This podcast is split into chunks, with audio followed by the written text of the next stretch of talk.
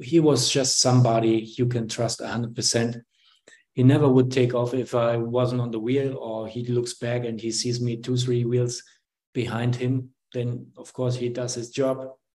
Um, but yeah, he, I, he always uh, said that he gonna go uh, through a brick wall for me, and uh, that's what he did the whole the whole career.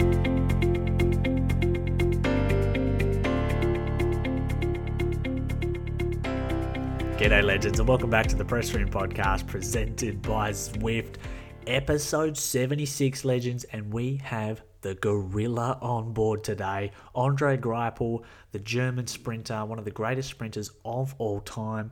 Little Palmares check, okay? He's got over 150 wins uh, over his career. Um, 58 or 59 World Tour victories. He's won 11 stages of the Tour de France. Uh, seven stages of the Giro, four of the Vuelta. The man is a machine and his 150 odd wins is, I think it's up there in the top five of all time uh, victories across professional cyclists. So, um, Andre Greipel, he's one of the greats. And, well, inside this episode, we talk all things sprinting.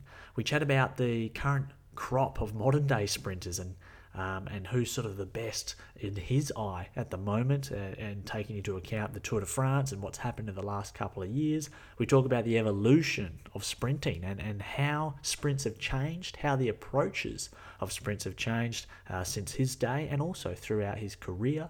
What else do we talk about? Lead outs, of course. We talk about the lead outs and also the relationship between the last man and uh, the sprinter itself. And um, you know, fans of Greipel or that era will know that Greipel had a really close relationship with Greg Henderson, who was his last out, last man for um, many of his career throughout his Lotto Soudal days. And um, Greg Henderson is a bit of a sprinting mastermind, and he works with uh, many of the teams these days, um, crafting their sprint teams. So yeah, we really unpack quite a lot. We talk about HTC Columbia, his time there, how it compared to Lotto Soudal, where he spent most of his career, and he did share some really interesting insights. And um, yeah, a whole host of things inside this episode. I know you guys will love it. Took a couple of minutes to warm up. You know, German's a little bit, uh, you know, just a little bit slow to get going. But once he did, um, yeah, really cool. And he shared some great stories. So I know you guys are going to love this episode. But hey, little bit of news for you legends, okay? You asked for it moons ago, episode 70. I think I brought this up. The TPR bottles. Wow, design's done. Legends, the design is done. The order, the order is in, okay? So they're coming. So I can only get a limited number of these bottles, right? Okay, these are elite. They are elite, okay? Only can get a limited run. So you've got to sign up for the like the pre-sale thing okay? And just to do that you got to go to the website which is in the description. I'll also share it on um, my instagram. It's everywhere tprcyclingnews.com scroll down the bottom and you just put your email in and then i'll know that you're keen to get a bottle and you'll get first hit. So as soon as they they get in the garage basically or the warehouse aka my single garage um, i will email you and you'll be able to get your hands on the TPR bottles. These won't be ever released again. These are limited. I'm talking like the gold foil Tazo in the Nutri-Grain box. That's how rare these are. So if you want them, um, yeah, head to the website, put your name down in the contact form, and uh, well, you'll be first to receive the info for when they go live, which will be very, very soon. Um, so yeah, check that out. Also, what else is happening? Zwift, well, you've seen it. Zwift are uh, just popping off on the socials at the moment because the Tour de France Femmes is coming up next week, uh, 27th, I believe. Uh, watch the Femmes hashtag. It's going to be amazing. Make sure you tune in to all that racing, guys. Uh, absolutely um, incredible. I did a really great podcast with Beth Duryea, uh, who is the DS of Canyon SRAM, and we talked about everything to do with the team and women's cycling. That's coming during the tour, so look out for that one and it's just going to be really exciting. There's lots of new riders coming up that will be unveiled throughout the Tour de France, so make sure you're watching with that. Um, Attaquer, you know what to do, guys. Uh, CR dash the press room for 15% off. Get your winter kit.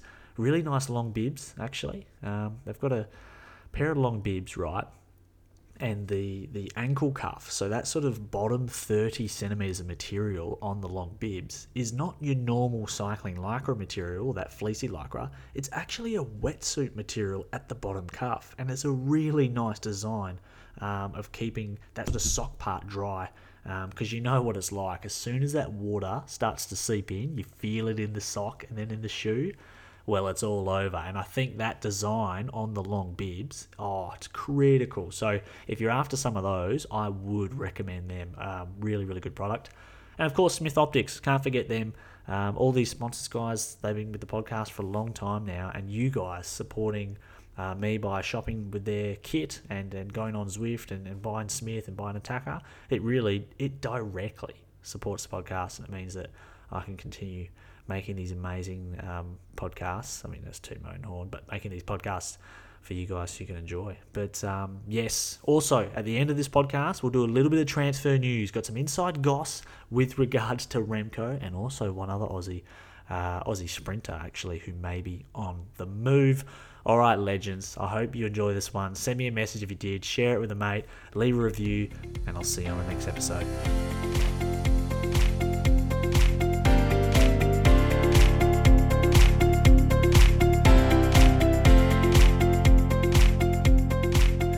Know, I um, I was looking at some of uh, some of your statistics, and I noticed that last year on on first cycling stats, it says that you raced some cyclocross and you beat Nils Politt. Yeah. Love it. Of course. Yeah. uh, for one hour, it's fine for me. Was that your first cyclocross race? No, no, no. I've done uh, also World Championships un- under 23 until 2004. I was racing uh, cyclocross. Is that right? Wow. Yeah. Back then in 2004 was was cyclocross um you know was it as as big as it is now? In Germany not.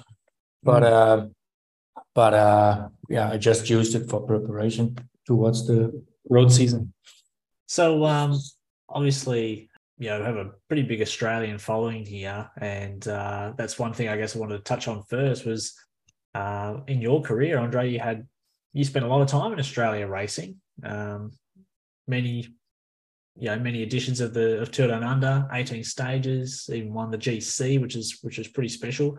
But I wondered, um, why did you keep coming back and and making the the Australian summer as part of your season?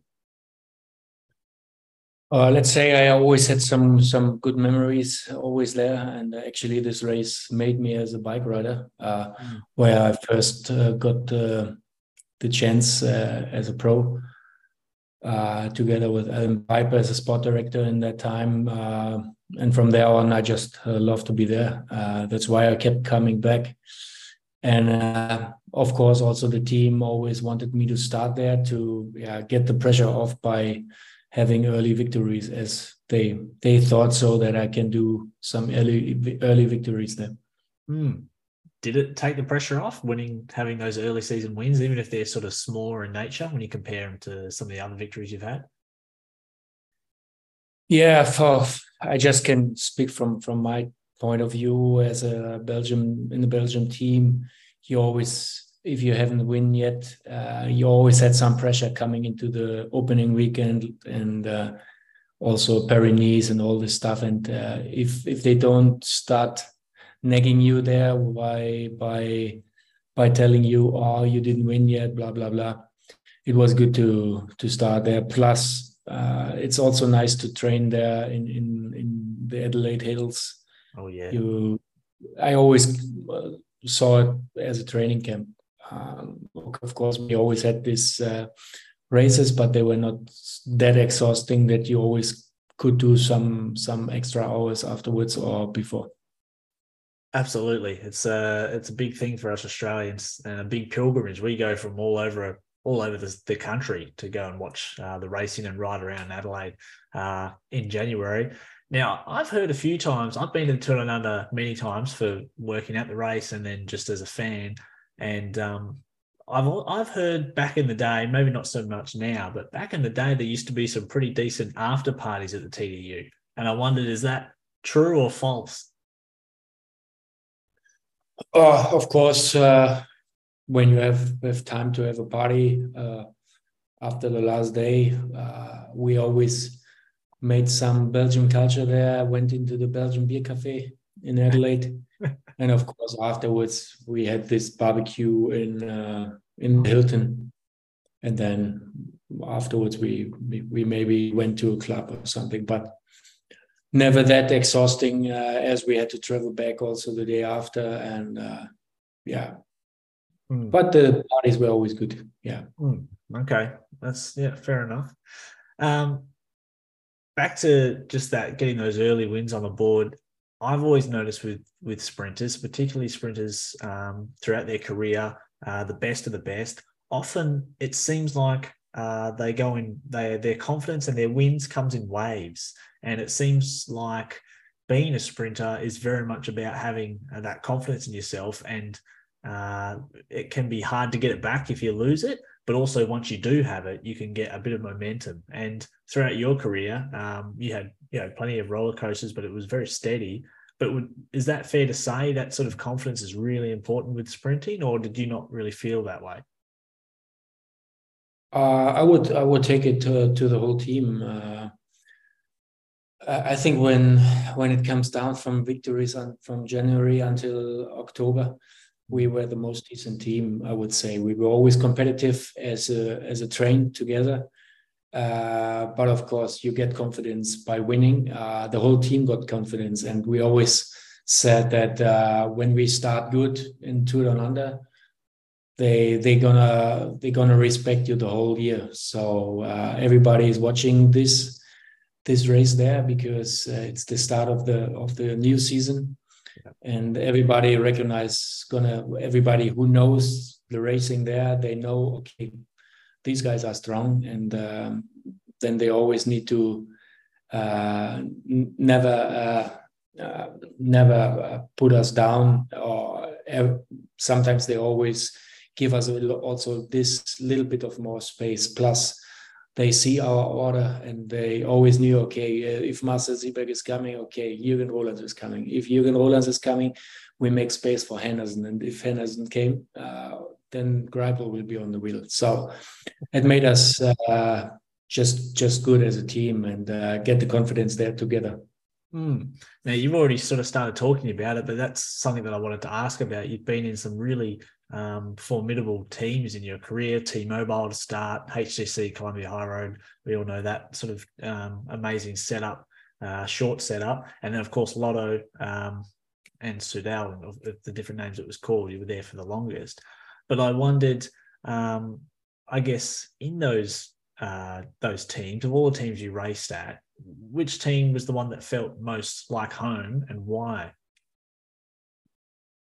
I would definitely say that it was uh, Lotto Soudal. Um, it, has been eight years uh, that we were there, but we always kept the core of the team together. Uh, plus, there was no new sport director or anything. We we kept together as a whole team, and it felt like a family. Plus, uh, it's the the also Belgium, so the motherland of cycling, and uh, once once you've been racing for a Belgium team, you just see cycling from a different angle. As uh, yeah, it's it's it's in their mother milk uh, yeah.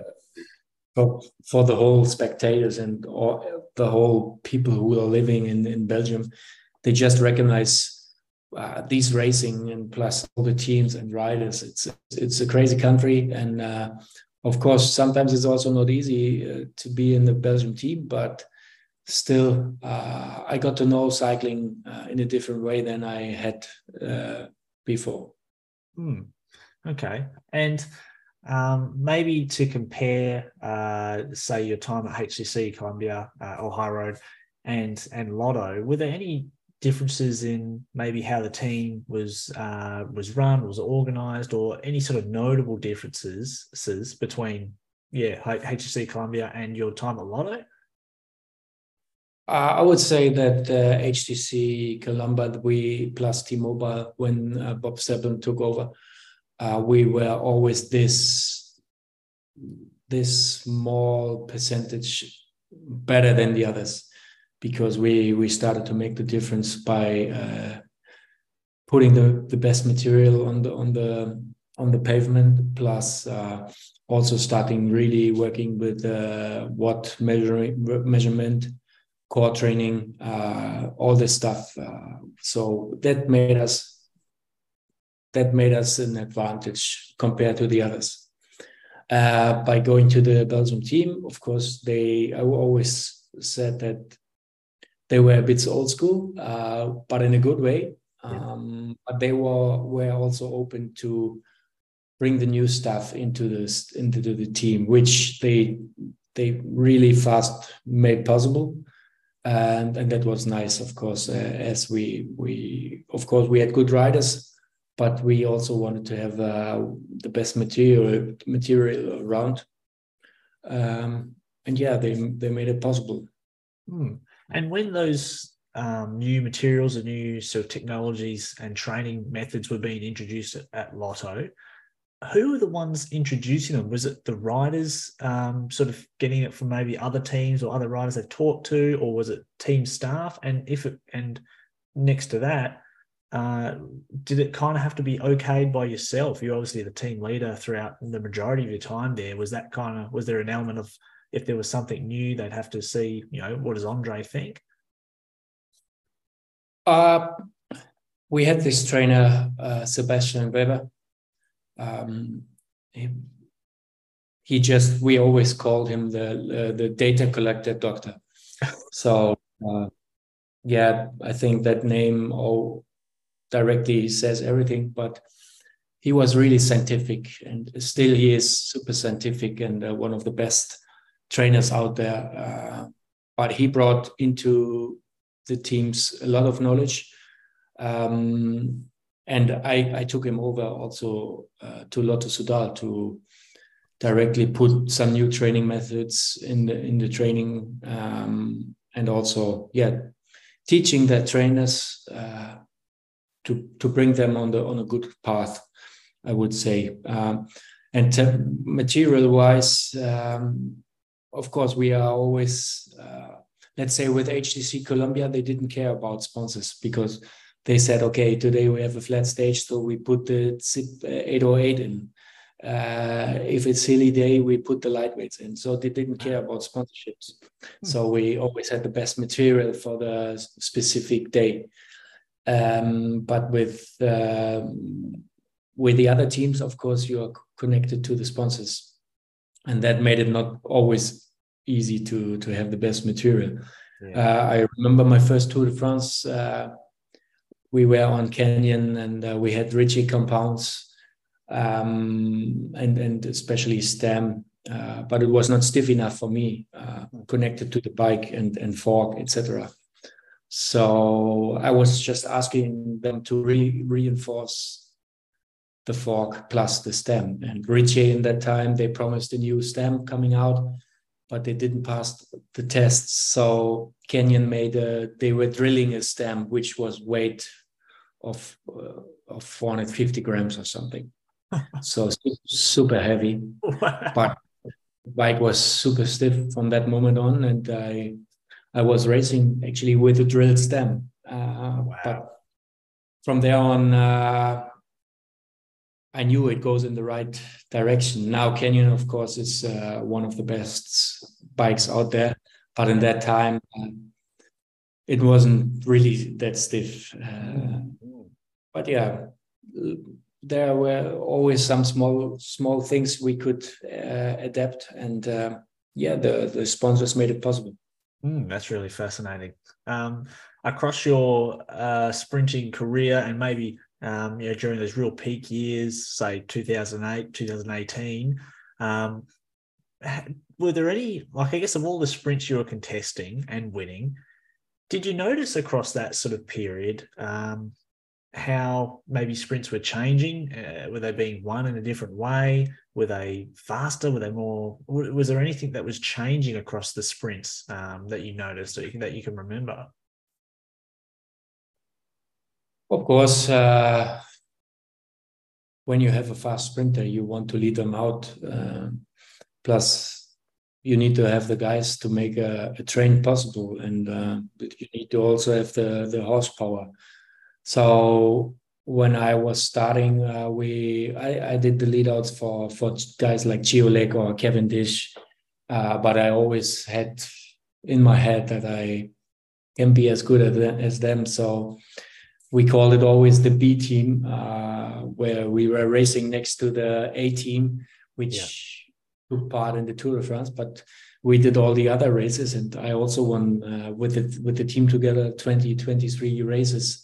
Mm-hmm. Um, but yeah, as a B team, we went over to the to Lotto Soudal, so we kept the core together there uh, because I knew how strong the guys were. Uh, so let's say with HTC times, we had one train. Mm. Then uh, we started to compete with Lotto Soudal next to them. So there were two teams, but uh, from time to time there were coming more and more teams who were trying to make leadouts. Yeah. So there's just a certain amount of space on the road, which started to get messy. And uh, then you have the GC guys uh, putting their elbows out to to also give try to defend their space what what was normal but uh yeah now just uh it's it, from there on it started to get more and more messy plus guys took more and more risk uh, and then of course it also got faster because everybody wanted to be up there in front and uh, that that was uh, the start of the of these times mm. where it just started to get faster and more messy. Mm. Now, Andre, do you have kids? Yeah, two two kids. Yeah. And you had your first child when you were um, when you were racing.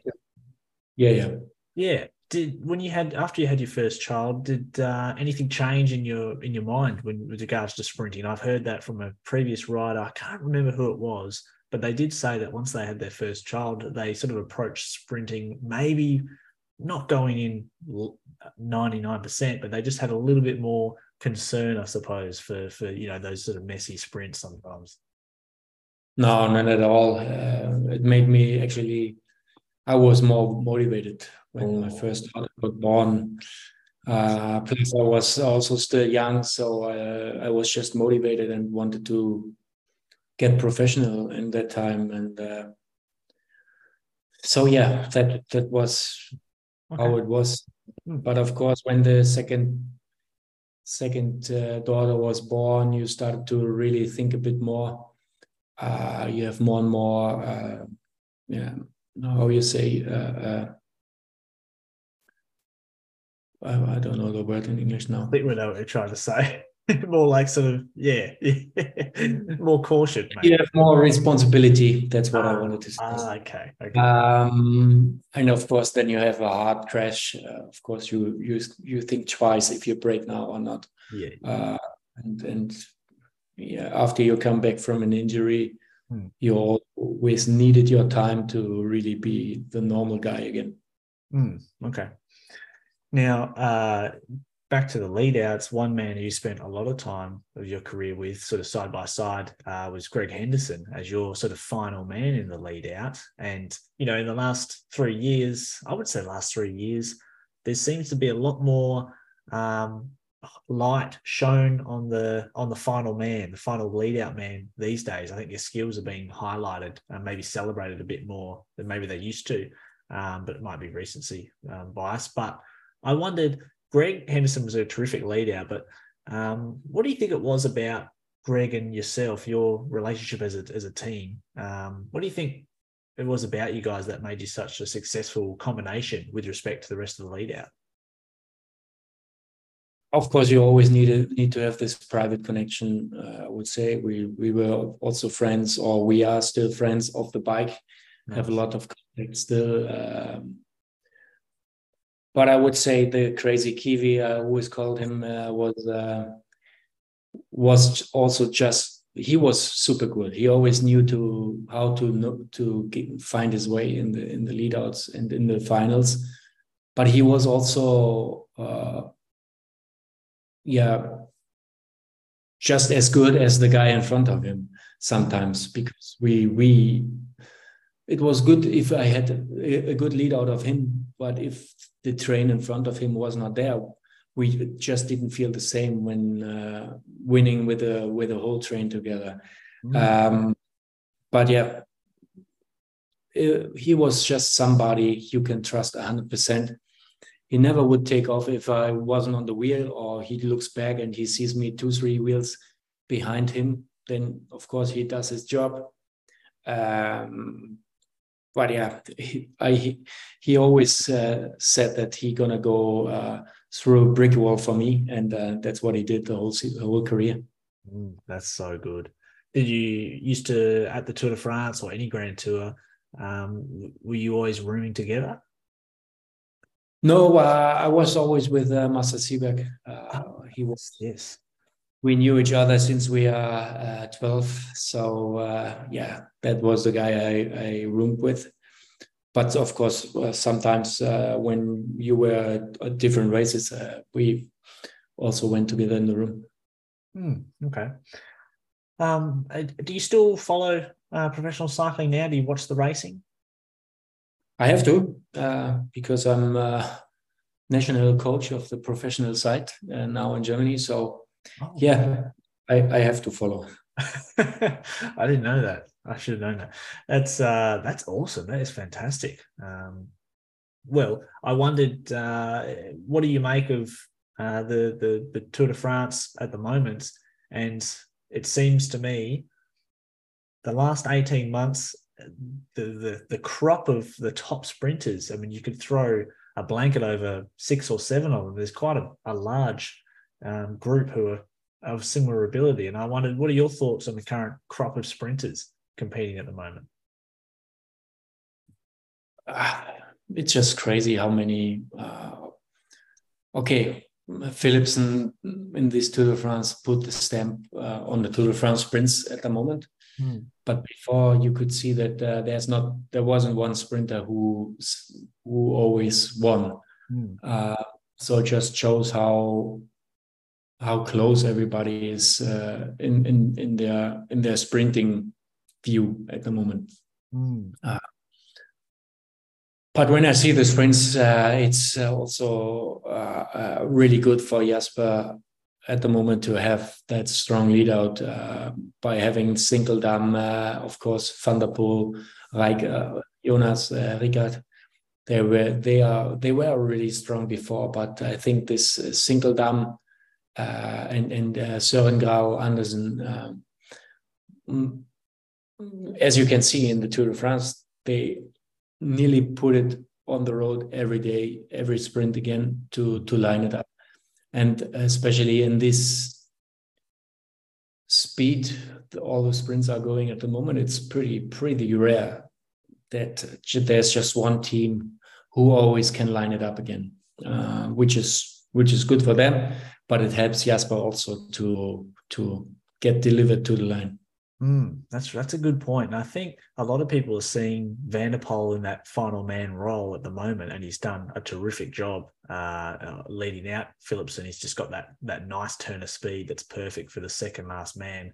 But I think um, Van is not really very good in uh, the you know the real hectic nature of, of the final sort of three or four k. And I think guys like Soren Kragh and Sinkeldam they're perfect for positioning Van der Poel first. And I think without those guys in position three and four, um, I think Van der Poel would actually find it hard to get to that final position to lead out Philipsen. What do you think about that? I wouldn't. I wouldn't agree because uh, I, have been racing also with Van der Poel before, and he's really good uh, in in finding the, his way through through the bunch. Uh, you can see all the classics. He's always there where he has to be, mm. uh, and I think he had these skills uh, from cyclocross and mountain bike and all these things. Uh, so it's you just can bring it down to the horsepower they have in the team, and um, they are the strongest. Mm, yeah, absolutely. Well, you know better. Van der Poel is, yeah, he's a big, uh, he's a big star. He can do it all. Um, of all those riders, of all the sprinters, I mean, there's a whole host of them: Groves, Groenewegen, Philipsen, uh, Ewan. There's so many. Cav, who at the moment excites you the most? And is there a German sprinter that's got your uh, twinkle in your eye? Oh, uh, I was really happy to see Kev winning in, in the Giro, and I was sure that he's going to win also in the Tour de France. Yeah. Uh, it would have been just uh, nice to that he could stop his career like that. Um, but yeah, like like before this, I, I've I told this already a lot of times before this pure sprinters like uh, there's just Groenewegen and Jakobsen left who have the the body weight for a real sprinter yeah. but all the other sprinters they are climbing really well they get really they are really fast aerodynamic as well uh, and yeah Jasper Philipsen for me will be the guy to get to, to beat in the in the future mm. uh, plus he also climbs really well and does classics also really good uh, yeah, the, but that shows also that uh, how, how cycling has changed, how how good you need to be in in everything at the moment to to be up there for getting the results. Mm. Yeah, Philipsen's um, ride at Roubaix was really something else. Um, That was yeah, amazing, amazing ride. I mean, you finished in the top ten Roubaix yourself, Andre. You were seventh one year. Yeah, seventh. Oh, that's pretty special. I love that. Yeah. You know, there there used to be on the online sort of uh, forums about cycling on Reddit. We always used to celebrate you anytime you went in the breakaway or tried to attack on uh, at the Tour of Flanders, for example, or when you went to go on the breakaway. We would always be chatting online about it. It was it was one of the things we love to see. Yeah, I, I never had so many opportunities to to race like I always wanted to race, uh, but it was always fun. Let me would say. Mm. Okay, um, final question. All right, and I had three lined up for you, but I'll pick maybe the one that I was most interested to hear. And I'd love to know what was your most satisfying victory. You won so many, 11 tour stages, you know, four Vuelta, seven Giro, a whole host of others. But what was your most satisfying victory and why? Uh, of course, I could name now Champs Elysees or, mm-hmm. Or winning in Madrid in the Vuelta. Uh, but I got this question asked a lot, but uh, there's just one victory who always comes up in my mind, which was none of mine. Um, and that was the win from Philippe Gilbert uh, in my first ever uh, Tour de France. And that was just so special to me because uh, it was my childhood dream just to be there in the Tour de France. Uh, by by changing the teams, I made it possible to be there. and then on that day, uh, I crashed kilometer minus five, so in the neutral zone. Uh-huh. And I was on the doctor's car, kilometer zero, put bandages on, and I started already fucked up the Tour de France. Uh, but then we made just such a tremendous uh, job uh, to deliver him in, in, in that final kicker, and he won it.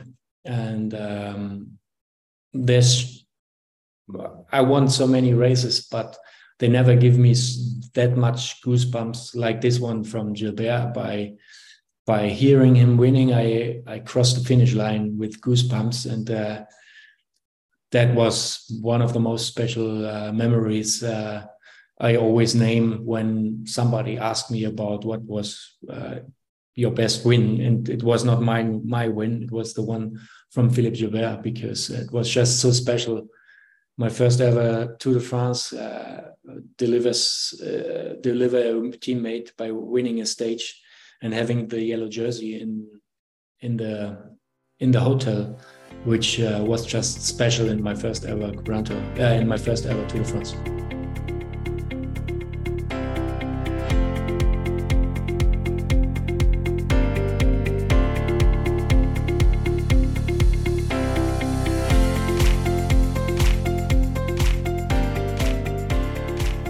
Legends, that's another episode of the Press Room Podcast done and dusted. I really hope you enjoyed that one. Andre was uh, oh, so cool to talk to, right? He's one of um, the legends of the sport, and I was super privileged to chat with him. And, um, you know, the OG listeners will know I tried to get him on over a year ago, and um, I thought I'd just hit him up again, and it worked. Super, super cool.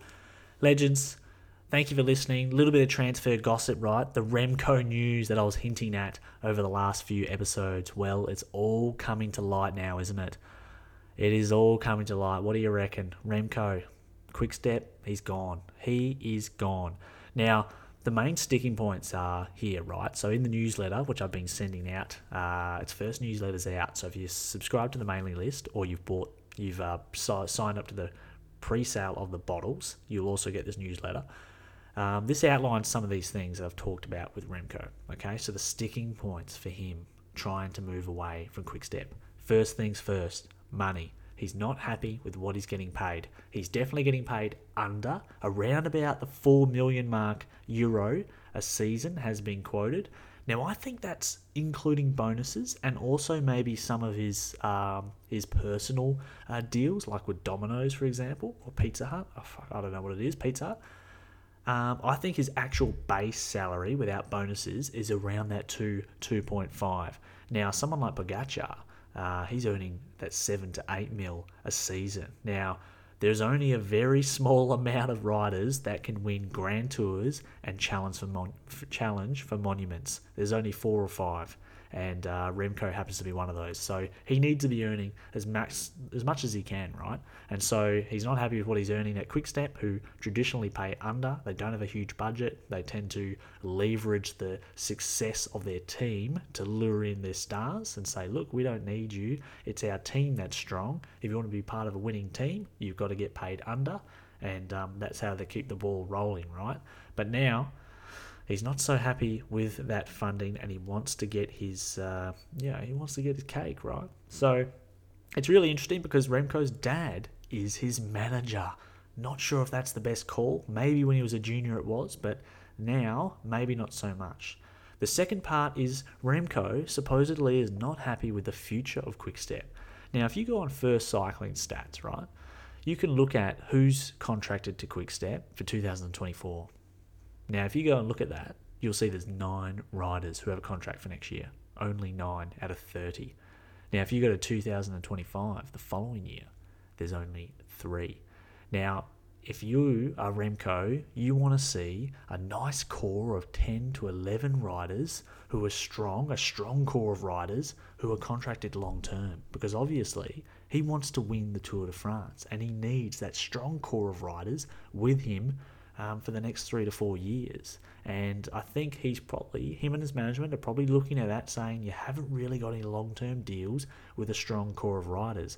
How am I supposed to, you know, commit the next three or four years trying to win the tour when I can't see who I'm working with for the next, um, yeah, during that period. And if you think about Ineos, yes, they've lost many of their young riders in the past month uh, and will be departing at the end of this year.